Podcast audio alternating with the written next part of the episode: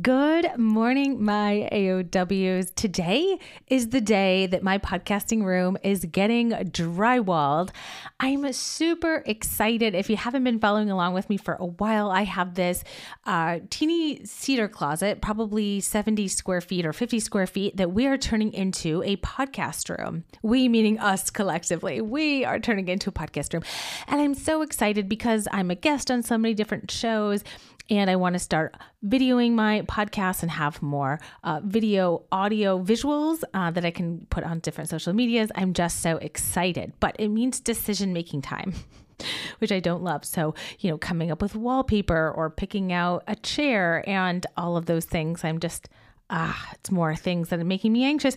And today I'm painting my office. If you follow me on social media, you've probably seen my office. And much to my mother's dismay, the wood just had a little bit of a masculine feel to me. So I am painting the office and deciding on which color of blue I want to do for the bookshelves. And who knew there were a trillion blues? So I have paralysis analysis, for real. Because the podcasting room is getting drywalled and I have to evacuate, for this week's episode, I'm reposting an episode I did with Dr. Dara Lee Lewis. She's a cardiologist in Boston. We worked together while I was there, and she discusses how hormonal changes can lead to or cause or be a reason for heart palpitations.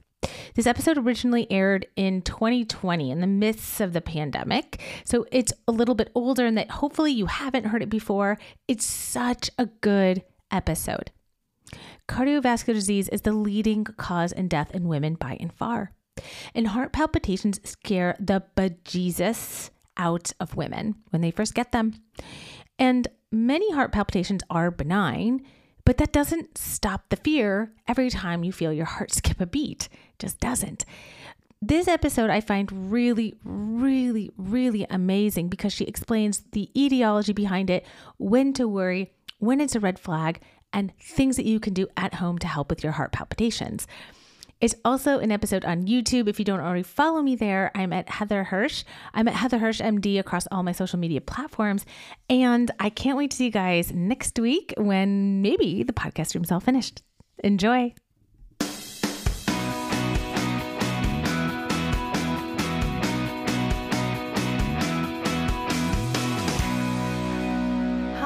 And welcome to Health by Heather Hirsch a podcast dedicated to uncovering many of the women's health issues many of us are wondering about, but few of us are talking about. My mission is to expose the current gaps in knowledge and care on all things women's health. Enjoy. Hi, everyone, and welcome to today's episode. I have my good friend and colleague, Dr. Dara Lee Lewis. She is the co director of the Women's Cardiovascular Group at Lown Cardiology Group. She is faculty at Harvard Medical School and a staff physician at Brigham and Women's Hospital, where I also work.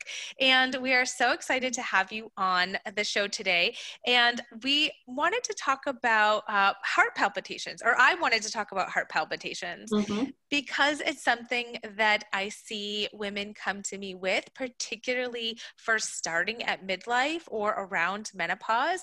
And so, what better person to talk about this with than a bona fide women's cardiologist? So, welcome to the show. Thank you, Heather. I'm thrilled to be here. I love your show. Oh, thank you. We're so excited. I'm so excited to have you on. We've been trying to plan this for a while, and getting two busy physician schedules to line up is always difficult so let's jump into it. So when someone is experiencing a uh, what we're kind of calling palpitation or a fluttering, when they come to you, what are how do they say that they're having? How do you know that this could be what it is? What are some of those characteristics? So it's a great question because the word palpitation can mean so many different things to so many different people. So if someone says I'm having palpitations, I ask them to describe that a little bit more. And a lot of what I hear is, I feel like there's a fish flopping in my chest. I feel like a butterfly. I feel like a my heart thumped and then stopped. I feel like it's skipping a beat. I feel like it's missing a beat. And I've heard all of these terms and more. So the term palpitation very broadly means that something feels different in the way your heart's beating. Maybe it's beating too quickly maybe it's beating irregular, not in a steady rhythm. Maybe it's pounding very forcefully when it shouldn't be. So all those things can be palpitations. Yeah. So, how do you begin to work this up? So, it depends on what else might be going on in someone's life. And a lot of times I hear that around changes in hormone levels, palpitations might act up. And so, for example, uh, when women are pregnant and when women go through menopause or perimenopause, those would probably be the two most common times when people come to me as a cardiologist with a complaint of palpitations. And the first thing to know is, is what else is going on in your life right now? So, are they pregnant? Are they going through perhaps perimenopause? Have they started on some kind of a crash diet and lost a lot of weight? Have they started a new exercise program and maybe they're not keeping up with hydration? So, first to find out any other new medications that they might be on that might be causing this. Are they taking Sudafed for hay fever, which can cause palpitations? So, if all those things kind of come out and there's nothing obvious causing this, then we look at perhaps the hormone fluctuations could be a potential cause of the palpitations. But the first thing is take a really careful history about what else has led up to this. And a lot of people will say, you know, I've had this all my life as sort of a now and then thing. And now all of a sudden, in the last few weeks or few months, it's all the time and it's driving me crazy. Yeah. Okay, that's actually really great. There are so many of those I didn't think about, like hydration or crash diets, or certainly Sudafed. So, even just over the counter things that you could be taking. So, then after getting the history, what kind of imaging do you do you do or do you not do, or lab work do you do or do you not do? Right. So it depends, and there might be something to drive you towards a particular test. For example, not commonly, but say somebody has unexpectedly lost a bunch of weight and they feel very jittery and their hair has started falling out. I might think about a thyroid problem, hyperthyroidism. And then the first thing I would do is check their thyroid levels, which is a quick blood test and examine their thyroid in the neck.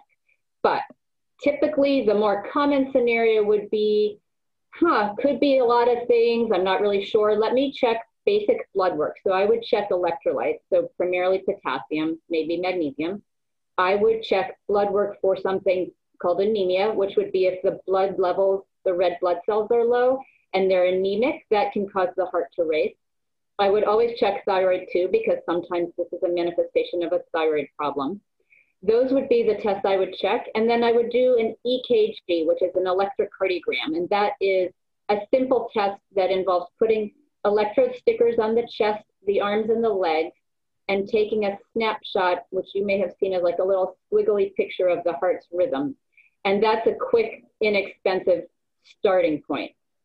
And then I would always listen very carefully to the person's heart and examine them for anything else that might be unusual. The thyroid, as I mentioned, uh, check their pulses, check their circulation.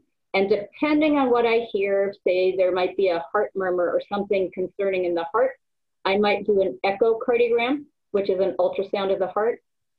And depending on the story, I would often place a monitor and send them home with a heart monitor for 24, 48 hours to see if we can catch those palpitations when they happen.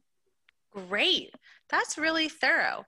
What are your tips for successfully keeping wearing the monitor? I've actually prescribed this a lot. I've never had to wear one uh, myself. And so, what tips do you have for you know, getting through those couple of days with that heart monitor on?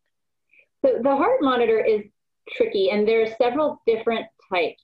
Some of them are easier to wear than others. So the first thing is to pick the right monitor. So some of them have three stickers attached to wires, attached to something that looks like a cell phone.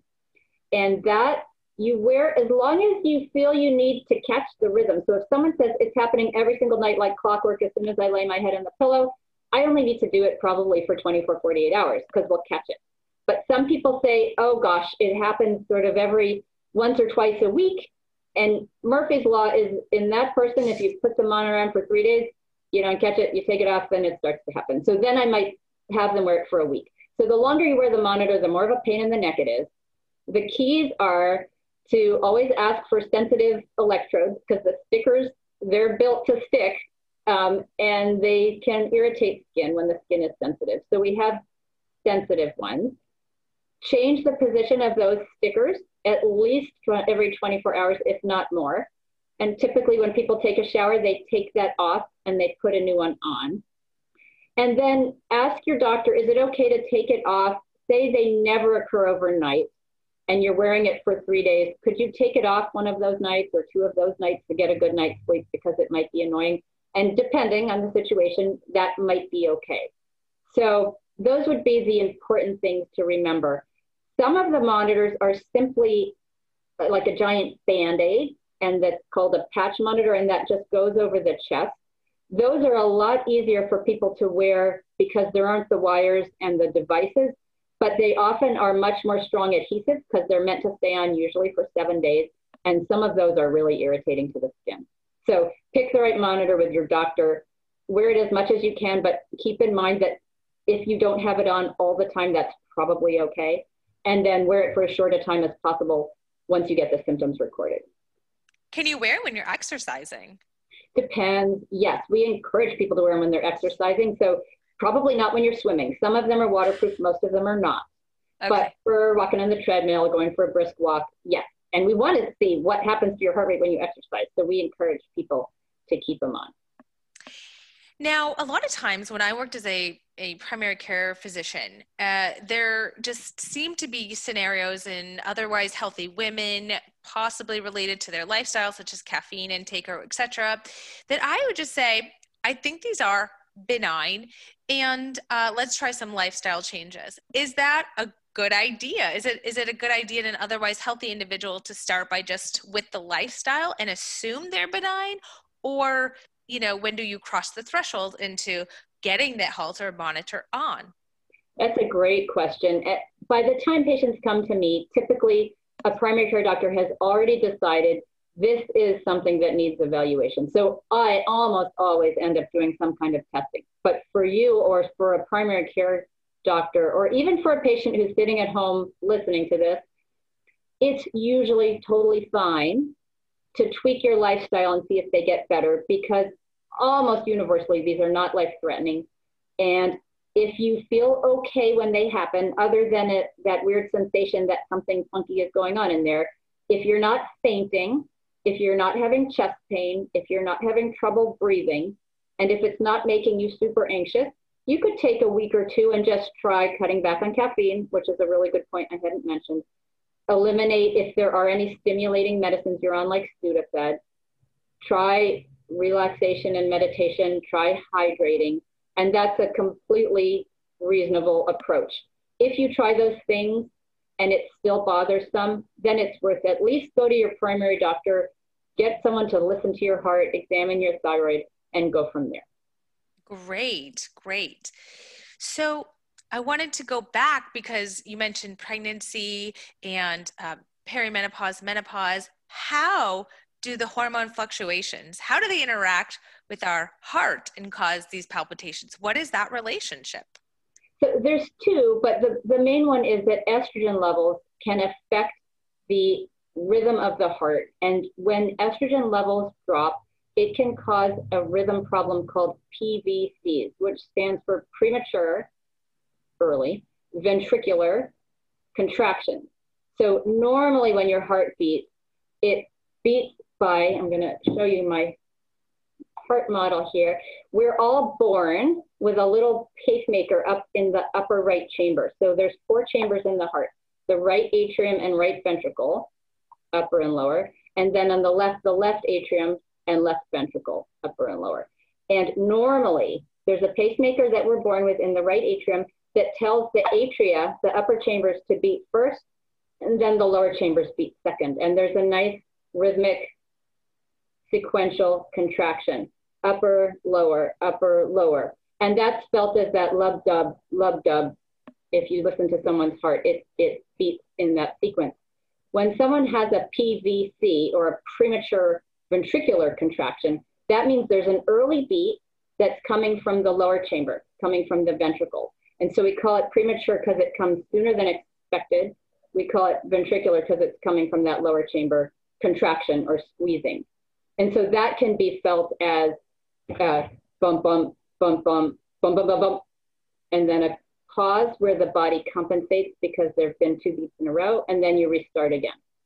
And when estrogen levels fluctuate, the ventricles are more likely to initiate those early beats. And so they can cause these PVCs, which are very common and happen virtually in all of us at some quiet background level. It can cause those beats to be much more common. So that is really common. And the second thing that can happen during pregnancy and perimenopause is just the stress levels that are normally kind of fluctuating in our body become much higher. So we have two nervous systems, the sympathetic nervous system, which is fight or flight, adrenaline, fast heart rate. And then we have parasympathetic, which is rest and digest, feed and breathe, and that slow the heart rate down. And sometimes those two nervous systems get out of balance. And instead of being regulated, you have too much adrenaline and too much stress hormones. And that can cause the normal pacemaker to beat faster than it than it's used to beating. And that is felt just as a faster heart rate, kind of inappropriately fast. So sometimes it's PVCs due to estrogen fluctuations, and sometimes it's high adrenaline levels just due to stress or dehydration or stimulating things like caffeine. But those are the two most common things that I see in my practice. Wow, beautifully said. Hold on one second.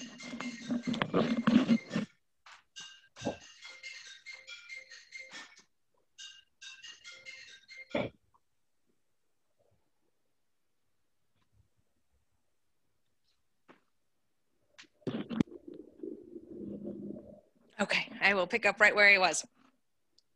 Wow, beautifully said. Does this mean that estrogen, either in birth control pills or estrogen in postmenopausal hormone therapy, is contraindicated, in your opinion, with these benign premature ventricular contractions? No, not at all. So, in fact, sometimes it's those rapid fluctuations that are the problem, and studying them can get rid of the problem.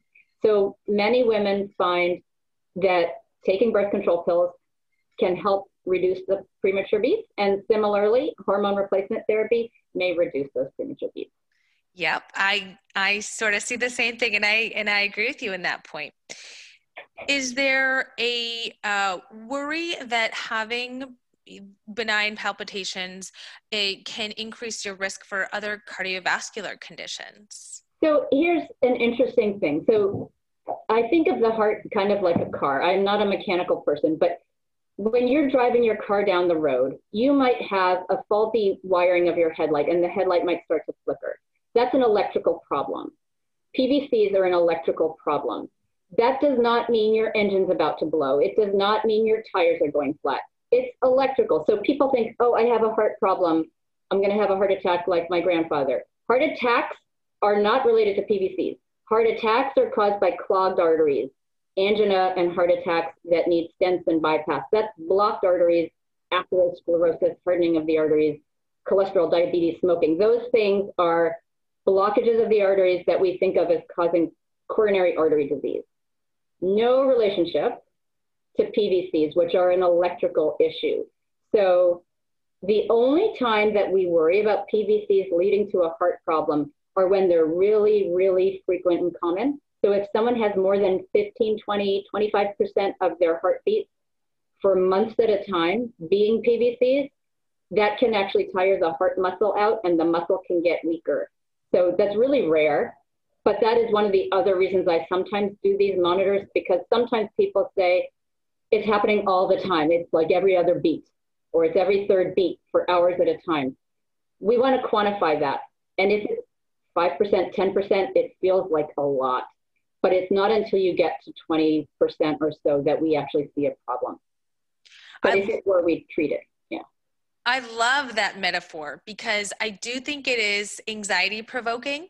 And then I wonder what your thoughts are. But I think if anxiety or stress hormones are something that can increase the palpitations, the more anxious they make you, yeah. perhaps it's a vicious cycle. Do you see that? And oh how do you what do you say to patients? Because certainly you know as uh, you know women were very intuitive and inquisitive and curious and smart and then we google everything. And so when you first feel that first one you know can it trigger more? And how do you tell your patients what are the lifestyle things to do if it makes you anxious?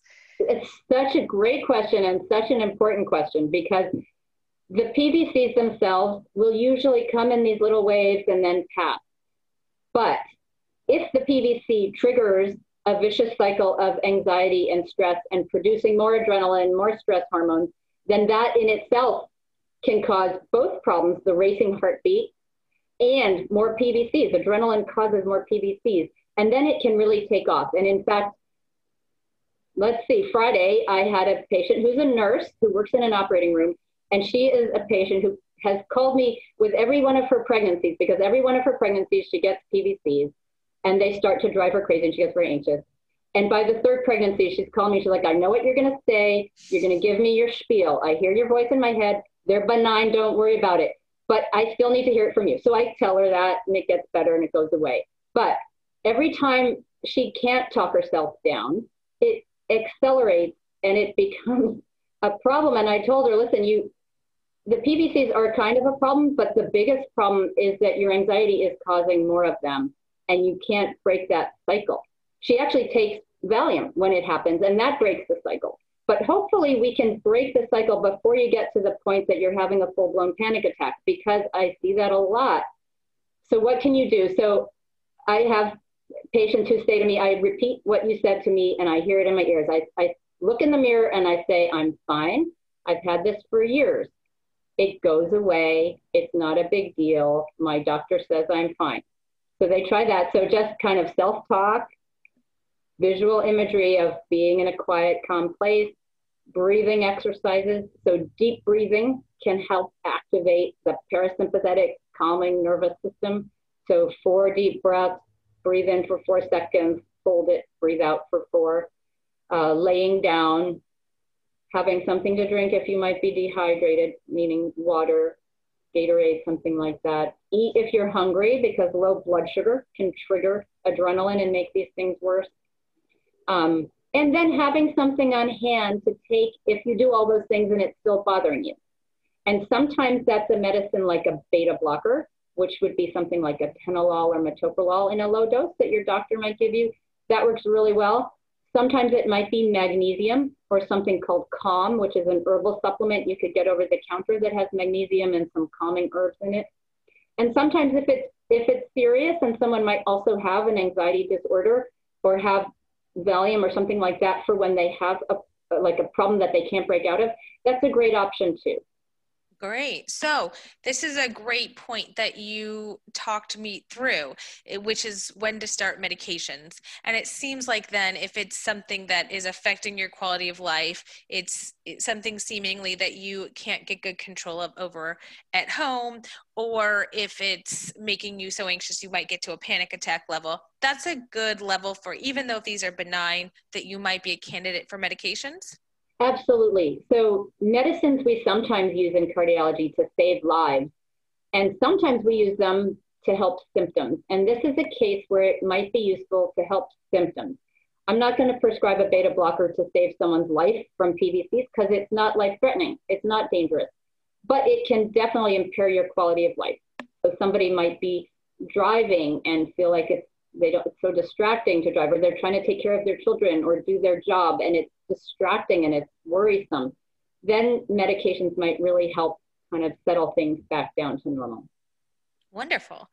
So, my last question for you is Do you think these are more common in women based on some of the causes or the etiology? Or would you say, you know, I see them in both? You just see women, Heather, so you're maybe a little bit biased, but I don't know what the data shows and I don't know what you think. So, you know, I only see the people who are bothered by this for the most part. So I think women, as a general rule, are a little more tuned into their bodies mm-hmm. and a little more aware of things that are going on that are a little different than baseline. Um, I also have a lot of women who have said to me, I'm afraid I'm going to die and leave my children without a mother, which again, it's not a dangerous problem, but once you become a mother, a lot of women feel the stakes go up and it's, they say, I'm not here because of me. I'm here because I just had a kid or, you know, I'm worried about my kid. So women perhaps are more likely to seek help for something that doesn't feel dangerous. It's not making them faint. It's not making them, you know, gasp for air, but they're worried that it's an indicator of something dangerous. So on the one hand, I think women are more likely to come in. On the other hand, I also think women are more likely to go through times of hormonal fluctuations where they definitely become more frequent. So that being said, the original one of the original studies on PVCs was done on army recruits, on these 20 year old young men who wore Holter monitors for 24 hours and ran around, and over 50% of them had PVCs. A lot of them didn't feel them, but they had them. So, long answer to a short question. I think they're probably a little more common in women, especially around certain periods of life. And I think women are more likely to seek medical attention. I think that's so interesting that some of us may, as you kind of mentioned a little bit ago, have these in the background, but sometimes we just don't notice them or etc. And other times we do. Yeah. So thank you so much. I think this was a great, great, great conversation on an issue that I see so much in the clinic, something that really bothers women, and that we could really kind of give in this nice little cliffs notes summary in this episode. So i also want to let you know for these for the listeners if you are listening to this and you want to see her heart models go ahead and i will put this up on my youtube channel which is health by heather hirsch and i'll link it below if you want to see us talking as well. And so we will put this episode out on both my podcast and also on youtube. Well dr lee lewis anything else before we let you go Gosh, no, but thank you for for bringing this out to women who who haven't felt the need or not yet needed to seek medical attention for this because I think understanding why these happen and what it means and that it's benign will be really reassuring for people because I don't actually think there's anyone who hasn't had these at some point in their lives. And maybe they don't have a doctor at that moment or they thought it was they were too busy to seek medical attention. It's really important that people recognize yes, our heart beats 2 billion times in our lifetime. Once in a while, that beat is going to be a little different.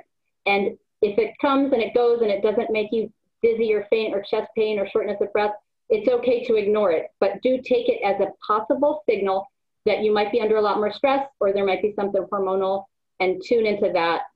And then, when in doubt, talk to your doctor. That's that's wonderful. So many good pieces of information in this episode. So thank you so much for enlightening us with your wisdom.